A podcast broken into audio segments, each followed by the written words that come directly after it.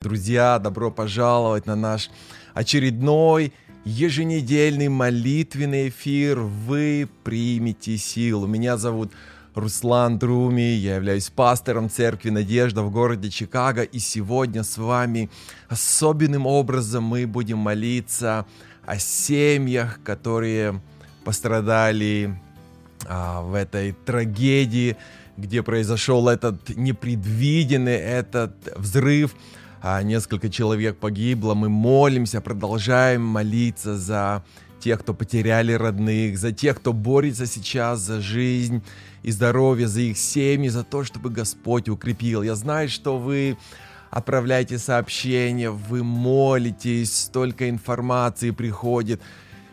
Наше упование Господь. И сегодня особым образом хотелось бы прочитать несколько библейских отрывков, прочитать несколько библейских стихов, чтобы услышать это обетование. Если не Бог, то где мы еще можем найти утешение? Куда мы можем еще пойти за помощью, за поддержкой, если не наш Господь?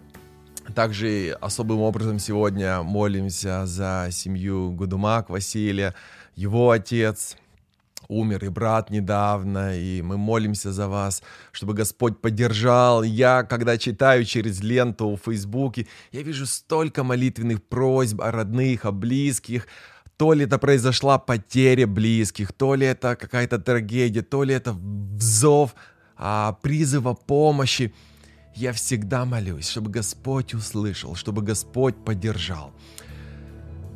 Давайте мы помолимся, пригласим Бога сейчас на это место, и мы, и мы начнем. Господь, несмотря на то, что происходит вокруг нас, может быть, особая ситуация в жизни верующего.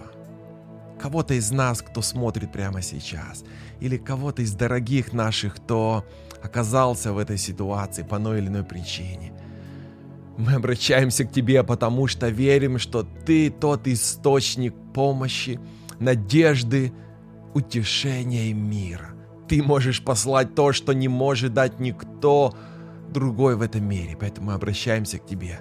Наполни нас своим словом, наполни нас благодатью, чтобы мы могли бы просто окунуться в Твое присутствие успокоиться, насладиться и еще раз увидеть, как Ты благ, Господь, во имя Иисуса. Аминь. Друзья, я всегда рад вашим сообщениям.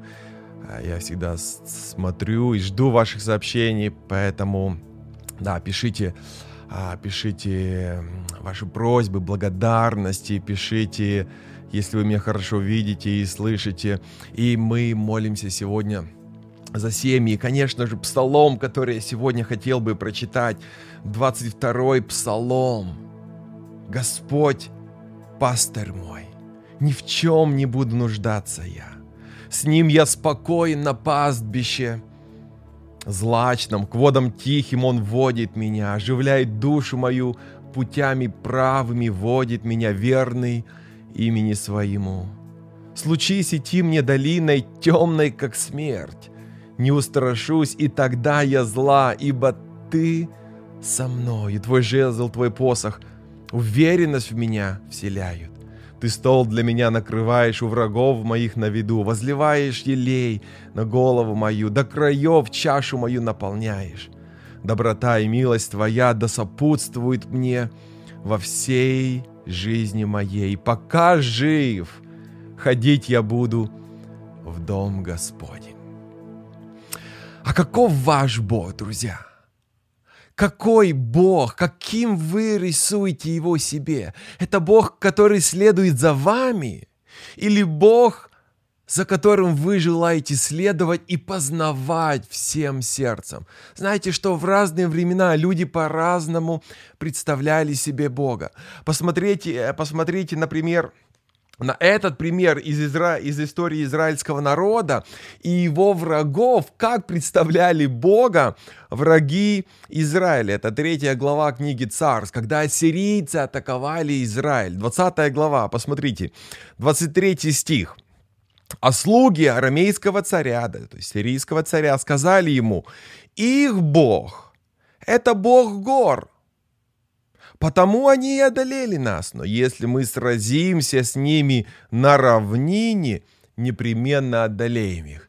Видите, враги Израиля представляют их Бога как Бог гор. А вот в долине он слаб. Интересно, дальше 27 стих и 28. Посмотрите. Собрались израильтяне, снарядились, выступили им навстречу. Израильтяне расположились перед армянами станом, словно два стада коса, а те заполнили всю землю. И человек Божий подошел к царю израильскому и обратился, и обратился к нему и сказал, вот что сказал Господь. Арамеи говорили, будто Господь это Бог гор, а не Бог равнин. За это я предам все их великое полчище в твои руки, и будете знать, что я Господь. Господь и точка написано «Я Господь». Бог не только тогда Бог, когда Он поднимает вас на вершины гор. Он и Бог долин.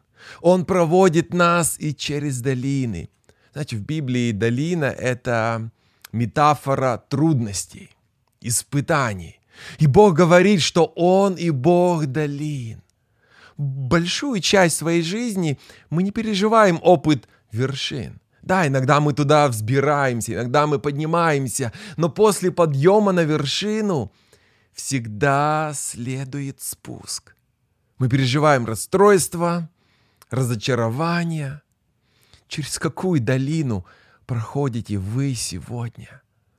Я знаю, что каждый из вас проходит через свою долину. То даже, о чем вы не могли представить еще неделю назад. И, конечно, сегодня наши мысли и наши молитвы с семьями людей, пострадавших, тех семей, которые пострадали от этого ужасного взрыва. Это, это невероятная долина смертной тени, через которую вам сейчас проходится, приходится проходить. Но Бог, Он Бог и долин. Он не только Бог гор. Он не только Бог, когда вы переживаете а, радость своей жизни. Он Бог, когда мы проходим через страдания. Что мы знаем о долинах? А, долины — это часть нашей жизни. Они неизбежны. Вы не можете их избежать. Либо вы только что прошли долину, либо вы посреди ее, либо скоро снова окажетесь в этой долине. И здесь вопрос невероятности, а если вдруг вы окажетесь в долине. Это вопрос лишь времени, то есть когда вы там окажетесь. Моисей в своей прощальной речи говорит израильтянам, Второзаконие 11.11, 11, «А страна, завладей которой вы идете за реку, это страна, где холмы и долины дождем орошаются».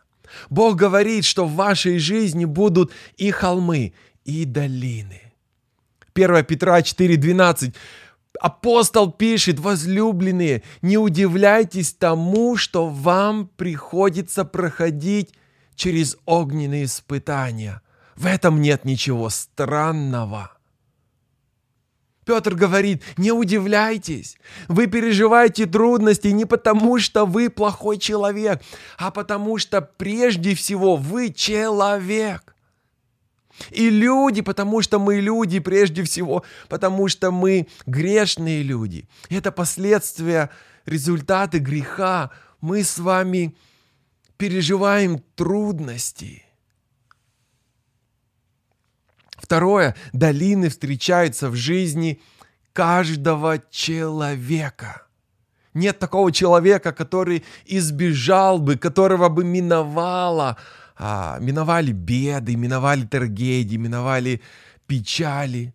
Псалом 33, 20. «Много скорбей у праведного, но от всех их избавляет его Господь. Вы слышите, ключевое слово «избавляет его Господь». Аминь. Напишите аминь. Я всегда рад, когда вы откликаетесь, когда вы а, вместе со мной участвуете, когда вы читаете, когда напишите аминь. Смотрите, разница одна, вернее, разницы нет а, между людьми, которые верят в Бога и нет. Мы все попадаем в трудности, но праведного избавляет Господь. О, если у меня есть проблемы, значит Господь меня наказывает за что-то. Нет, мы просто живем в этом разбитом грехом мире. Следование за Иисусом, друзья, не избавляет нас от трудностей. Сам Иисус сказал своим последователям, что в этом мире вы будете переживать скорби. Я не знаю, есть ли кто-то из вас, кто не переживал скорби. Напишите «Я». Все люди переживают трудности. И может быть прямо в эту минуту вы проходите эту долину, вы переживаете эту трудность. Господь сказал, да, это то, что я, то, что я предсказывал, это, это реальность ваша, это жизнь, в которой оказалось все человечество. Все люди переживают трудности, но у нас есть Бог, который дает силы пережить трудности. Третье, что мы знаем о долинах, что они непредсказуемы. Вы не можете их запланировать, вы не можете их предсказать. И, кстати, да, долины в вашей жизни наступают именно тогда, когда вам тяжелее всего когда вы к ним не готовы, когда у вас нет времени на решение трудных вопросов. Притча 27 глава, 1 стих завтрашним днем не хвастай, ведь не знаешь, что тот день принесет. И хотя мы не можем предсказать, какие трудности могут встретиться на пути, да, никто не мог представить, что такого рода трагедия случилась бы с этими людьми, с этими семьями. Мы не можем предсказать, какие трудности встретятся на пути, но мы точно встретим. Некоторые будут, будут казаться сверх наших сил, но Господь обещает послать силы и не посылать нам или не допускать трудностей сверх наших сил. В Библии есть несколько историй, несколько разных долин, историй, связанных с долинами. Но мы посмотрим лишь на одну. Это долина плача. Долина плача. Если вы откроете а, Псалом 83, давайте посмотрим. Долина плача. Псалом 83, с 6 стиха. «Блажен человек, сила которого в тебе, в сердце таковых стези к святилищу проложены. Проходя долиной плача, даже, кстати, можно посмотреть в сноске, да, о чем идет речь а в Вульгате и Масторецкий текст. Долина бальзамических деревьев, возможно, одна из долин вблизи Иерусалима. Долина плача, они в ней, то есть люди, проходящие этой долиной, они в ней источники открывают. И ранний дождь приносит ей свои благословения. Постоянно обретая новый сил, прилив, они идут – пока не предстанут пред Богом на Сионе. Почему на Сионе? Потому что Сион это, это гора, на которой был построен Иерусалимский храм. Поэтому, проходя через эту долину, они набираются сил, идут на гору Сион. Дословно, это долина Бака в еврейском или долина слез. Вероятно, как и написано, она был, пустыня была, сухая пустыня. Если вы путешествуете в Иерусалим, вам нужно пройти через эту долину слез. Это метафора, когда в вашей жизни наступает засуха, когда исчезает радость, когда вы не наслаждаетесь жизнью, когда вас посещают сомнения, когда вы теряете перед собой ориентир. Вы думаете, для чего я живу? Нет плодов, одни слезы. Слезы стали пищей моей, моей да, как пишет псалмопевец. И вот когда вы проходите через долину слез, вы, может быть, не чувствуете, что Господь близок, не чувствуете близость вашего супруга, не чувствуете близость своих родных, как будто бы все отказались от вас.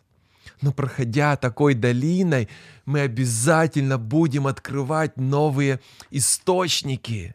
Да? Проходя долиной плача, они в ней источники открывают, и ранний дождь приносит благословение — это как новые ростки духовной силы, духовной зрелости. Ведь самое важное это кем вы стали, пройдя через очередную долину. Выросли ли вы? Поменялись ли вы? Нашли ли вы эти источники? Рассказывают, что, вы знаете или, может быть, нет, основателем армии спасения был генерал Уильям Бут.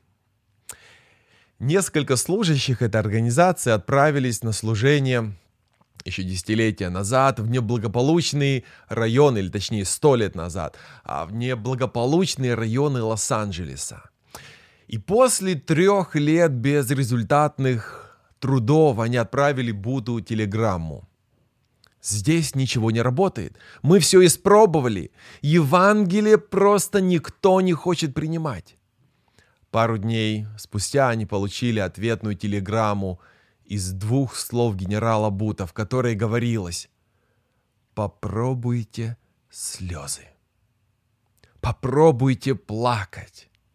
Что нужно помнить, друзья, когда вы проходите через долину, через трудности, когда вы переживаете боль, когда вы переживаете скорбь? Первое, я не одинок.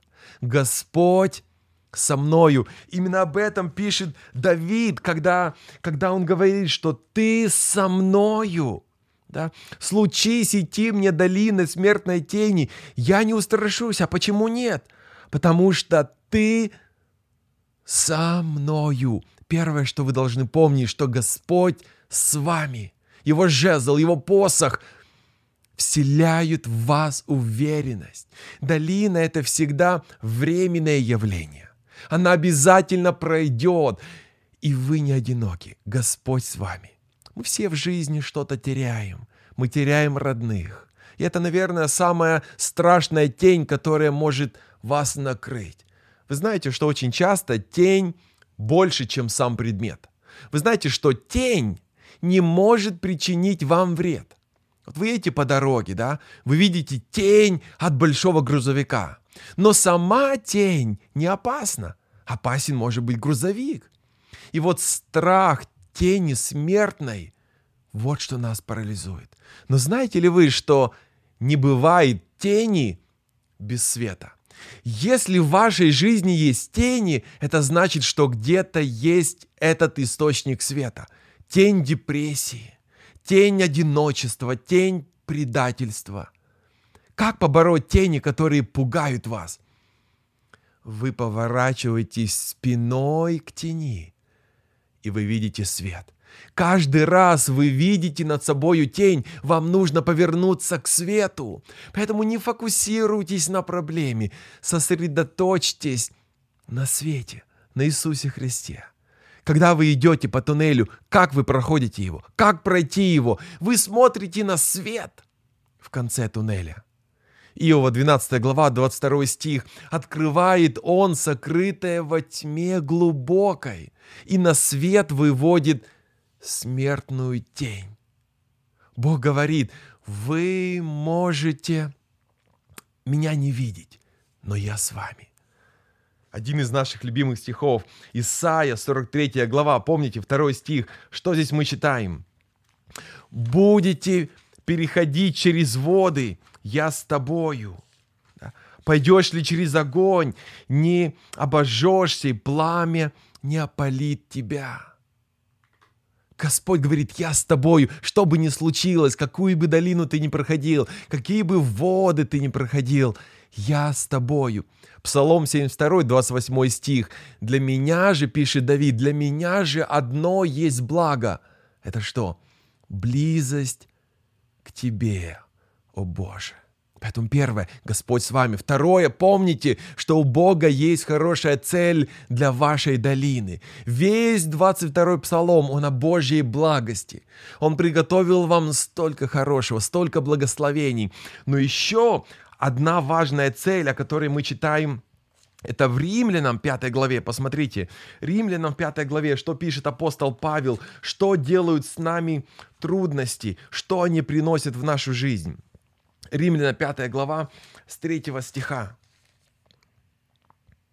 Более того, мы радуемся и в нынешних испытаниях наших, зная, что в них развивается стойкость, а в стойкости зрелый характер, что и вселяет в нас надежду, надежду, которая никогда не разочарует, потому что свою любовь Бог излил в наши сердца Духом Святым, данным нам. Итак, помните, Господь с вами. И второе, помните, что у Него есть хорошая цель. Он взращивает нас. И третье, третье, друзья, помните, что награда будет вечной.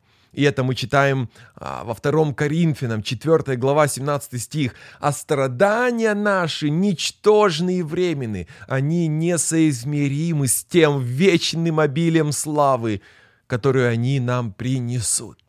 Когда вы окажетесь на небесах, вы скажете, и я еще жаловался.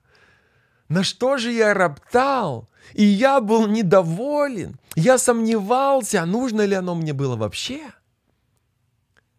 Но до того, как вы попадете на небеса, вы будете проходить через долины. Но вот разница между верующим и неверующим. Для последователя Иисуса разница будет не в отсутствии теней, а в присутствии пастыря. Поэтому он говорит, я буду с тобою. Господь мой пастырь, и он обещает нам свою силу, свою защиту, свой мир, свое присутствие. Через какую долину проходите вы? Выход есть. У нас есть пастырь. Поэтому скажите вместе со мной сейчас, у меня есть пастырь. Это наш выход. И вы должны решить, чтобы он был вашим пастырем. Господь, я не могу пройти эту долину без Тебя. У одного очень занятого редактора начались проблемы с глазами. Долгие часы тщательного чтения рукописи нанесли непоправимый урон его зрению. Полагая, что ему, возможно, понадобятся специальные очки, он отправился на прием к окулисту. И глазной врач посмотрел, обследовал его и сказал, что его глазам нужны не специальные очки, а отдых. Редактор объяснил окулисту, нет, вы не понимаете, это невозможно, поскольку я работаю все время с текстами, мне нужно хорошее зрение. Я целыми днями сижу, согнувшись над столом, читаю, делаю пометки. Окулист спросил у редактора, где он живет. И редактор ответил, что живет как раз в том месте, где из окон его дома виден чудесный горный хребет величественных гор. И врач сказал, отправляйтесь домой. Выполняйте свою работу как обычно, но каждый час вставайте из-за своего стола, выходите на крыльцо и смотрите вдаль, смотрите на горы. И когда вы будете смотреть вдаль, ваши глаза будут отдыхать после напряженного чтения рукописей.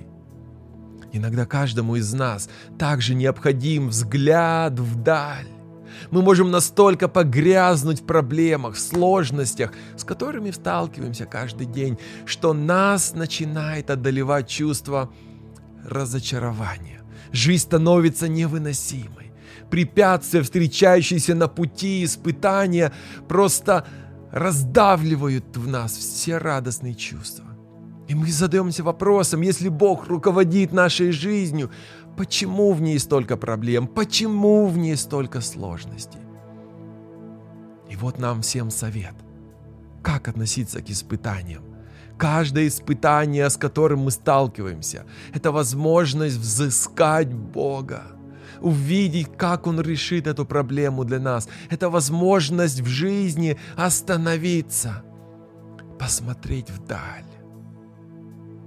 В желании веков Елена Уайт говорит – Путь искренности и честности не свободен от трудностей. Но в каждом таком случае мы должны видеть призыв к молитве. Я благодарен вам за то, что вы молитесь. Молитвенные войны, за вашу верность. Я благодарен Богу за каждого из вас – потому что ваши молитвы имеют силу, ваши молитвы способны менять и способны творить чудеса, производить чудеса. Господь действует согласно вашим молитвам. Ваши молитвы – это призыв к действию, и сам Господь снисходит, и Он отвечает на ваши молитвы. Поэтому давайте будем молиться прямо сейчас. Как всегда, мы начинаем с прославления и хвалы. Но вы можете писать ваши просьбы, я обязательно посмотрю и зачитаю ваши просьбы а, о тех людей, о тех вопросах, о тех проблемах, которые есть у вас или у ваших родных или знакомых или, или кто-то просил молиться. Но прежде всего, как важно нам сосредоточиться на славе Божьей. Я начну. И затем я сделаю паузу. Это то, когда каждый из вас может сказать, за что вы благодарны Богу. Господь наш и Бог, мы благодарим Тебя, несмотря ни на что. Прежде всего потому, что Ты Бог. И даже если в мире происходит столько трагедий, столько боли и скорби, Ты не перестал быть Богом. Ты Бог вездесущий, Ты Бог великий, Ты Творец этой вселенной. И мы понимаем, что Ты с болью и с сожалением смотришь на то, что произошло в этом мире в результате греха. И Ты продолжаешь нас любить. Ты продолжаешь сдерживать силы зла, потому что иначе жизнь в этом мире станет куда хуже. Ты любишь нас. Ты являешь нам свою благодать. Ты посылаешь нам силы переживать эти трудности. Ты даешь нам силы проходить эти долины. Слава тебе, Господь наш. Слава тебе.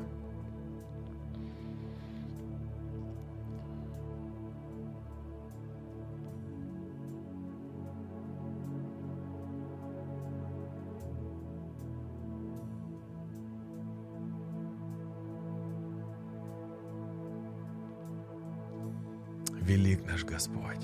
Мы благодарим Тебя, мы славим Тебя, Отче. Аминь. мы переходим к покаянию. Покаяние – это тот инструмент, благодаря которому связь между нами и Богом остается открытой, канал, который остается прочищенным. Здесь мы читаем во втором Паральпоменон, 7 глава, 14 стих.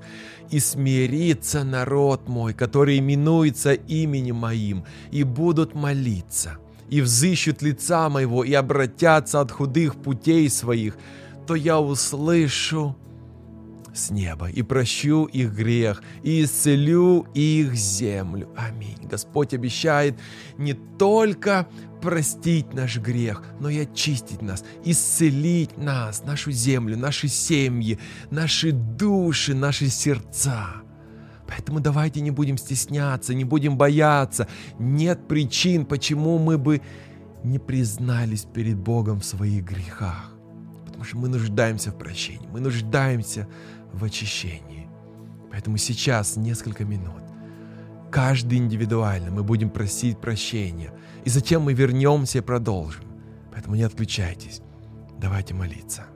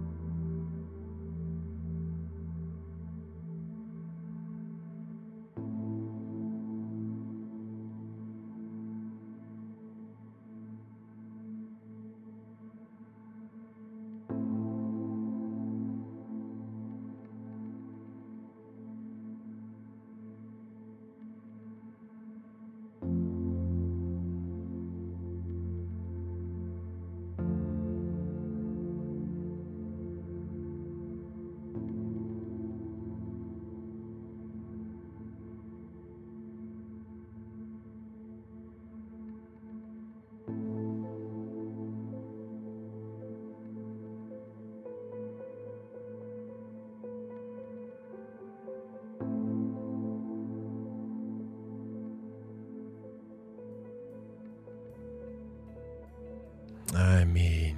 Господь благ. Если Он сказал, что Он прощает и очищает, и исцеляет, значит, это правда. И мы приходим к прошению. Это то, когда мы воспринимаем Божье Слово буквально, потому что Господь сказал, просите, и дано будет вас. Давайте вместе со мной прочитаем этот стих. Просите, и дано будет вам. Ищите, и найдете. Стучите, и отворят вам. Ибо всякий просящий получает, и ищущий находит, и стучащему отворят. Господь сказал эти слова, друзья. Поэтому нам нужна вера, чтобы просить согласно написанному. Я верю, что когда вы просите, это уже свидетельство вашей веры, иначе вы бы не просили, иначе вы бы не доверяли, иначе вы бы не уповали на Бога. Поэтому сейчас давайте молиться. Конечно, наша самая большая нужда – это присутствие Духа Святого в нашей жизни, чтобы Он наполнил, чтобы Он вел нас по жизни, направлял нас – нам нужна крепкая вера. Проходить такие минуты долины смертной тени, как вот это, что выпало на долю этих семей, которые пострадали. Словами даже не описать то, что переживают, то, через что проходят, и те, кто пострадали, и те, кто рядом переживают и наблюдают эти страдания. Мы не можем понять, но мы знаем, что Господь понимает, потому что Господь был рядом, когда Его Сын Иисус Христос умирал на кресте. Господь понимает. Господь понимает вас, если вы переживаете сейчас эту боль, эту трагедию. Есть тот, кто понимает вас. Это Господь. Его Сын тоже умер, и Он был рядом. Поэтому приходите к Нему. Он утешит вас. Он наполнит вас миром. Он пошлет вас утешением.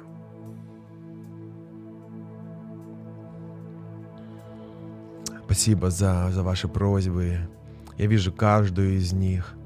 Давайте молиться, давайте поддерживать друг друга в молитвах. И прямо сейчас давайте молиться за эти семьи, чтобы Господь сделал чудо, чтобы исцелил чудесным путем, чтобы послал выздоровление, послал утешение. И, возможно, однажды послал бы или дал бы ответы на те вопросы, которые вы задаете. Почему? Давайте молиться. Господи, прежде всего, Ты великий славен, мы не сомневаемся в Тебе. Но в то же самое время мы просим, чтобы Ты послал нам веры, пройти эти трудности, на которые у нас нет ответов, почему это происходит. У нас нет понимания, почему так или иначе случается в нашей жизни. Почему я или почему тот другой, или почему вот таким образом люди, которые искренне верят в Тебя, должны проходить через подобные страдания. Мы не знаем почему, но просим, чтобы Ты дал нам полное доверие Тебе. И, возможно, однажды мы узнаем. Но пока мы здесь, пока мы проживаем эти моменты, эти дни, нам нужна вера. Мы нуждаемся в покое, мы нуждаемся в мире, который наполнит наши сердца. Мы нуждаемся в утешении, в поддержке, в сострадании. Пошли нам, Господь. Будь рядом, потому что ты знаешь, каково это, когда твой близкий человек, когда твой родной умирает, или переживает боль, или переживает страдания. Ты пережил боль, страдания и смерть Сына своего Иисуса Христа. Поэтому ты близок к нам. Ты сострадаешь в наших немощах. Ты рядом, когда нам больно. Я прошу, Господь, чтобы Ты утешил своим миром эти семьи. Каждого, кто страдает, каждого, у кого болит прямо сейчас. Благослови и исцели тех, кто пострадал. Пошли им исцеление, выздоровление и реабилитацию. Пошли мудрости врачам, которые прямо сейчас занимаются а, восстановлением, выздоровлением. Пошли, Господь, свое чудесное избавление, потому что Ты врач-целитель. Ты сотворил первую в мире операцию. Ты знаешь, как работают наши тела. Ты знаешь, как восстановить наше здоровье и наш организм. Поэтому мы приходим к Тебе. Ты врач-целитель. Мы доверяем Тебе. Я прошу Тебя, Господь, за каждого человека в этой молитвенной цепочке, каждый, кто молится, чтобы Ты поддержал их руки, потому что Возможно, нам придется молиться долгое время за эти семьи. Но мы готовы молиться, пока мы живем, молиться и просить Тебя, молиться и доверять Тебе, потому что Ты достоин наших молитв, Ты достоин славы, и молитвы приятны Тебе. Молитва то, что помогает нам привязаться к Тебе, присоединиться, приблизиться к Тебе.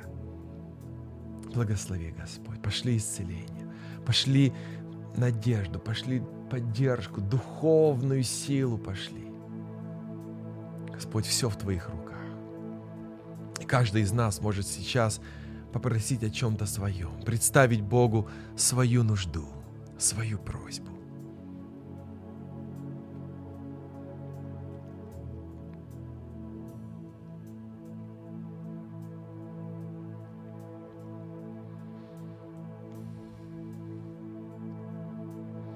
Ты слышал, Боже, каждую нужду, каждую просьбу.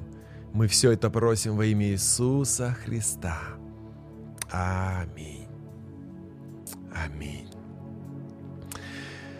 И мы завершаем наше время, наше поклонение Богу благодарностью, потому что мы, если и можем сделать, то это лишь малое но Бог может сделать гораздо большее. Как мы и читаем в этом тексте, что слава тому, чья сила может совершить нас своим действием нечто несравненно большее, чем то, о чем мы просим или даже только помышляем. И за это мы благодарим Бога, за то, что Он может и делает, и Он творит.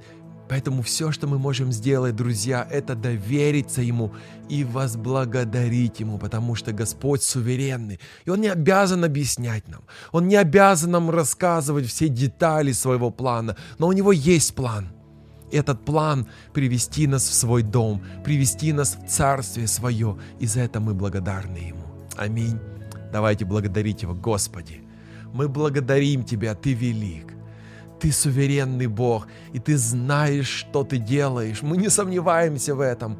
Ты верен своим обещаниям, и мы благодарны Тебе за это. Поэтому вся хвала принадлежит Тебе. Вся хвала наших уст пусть льется непрестанно. И пусть будет воля Твоя в нашей жизни.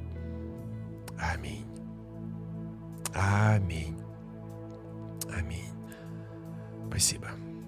Спасибо каждому из вас за ваши молитвы, за ваше за вашу борьбу, духовную борьбу, которую вы ведете, за ваших родных, за ваших близких, за ваши общины. Продолжайте воевать на коленях. Это наше оружие. Молитва и Слово Божье – это наше оружие. Они действенны, они эффективны и сегодня, спустя много тысяч лет.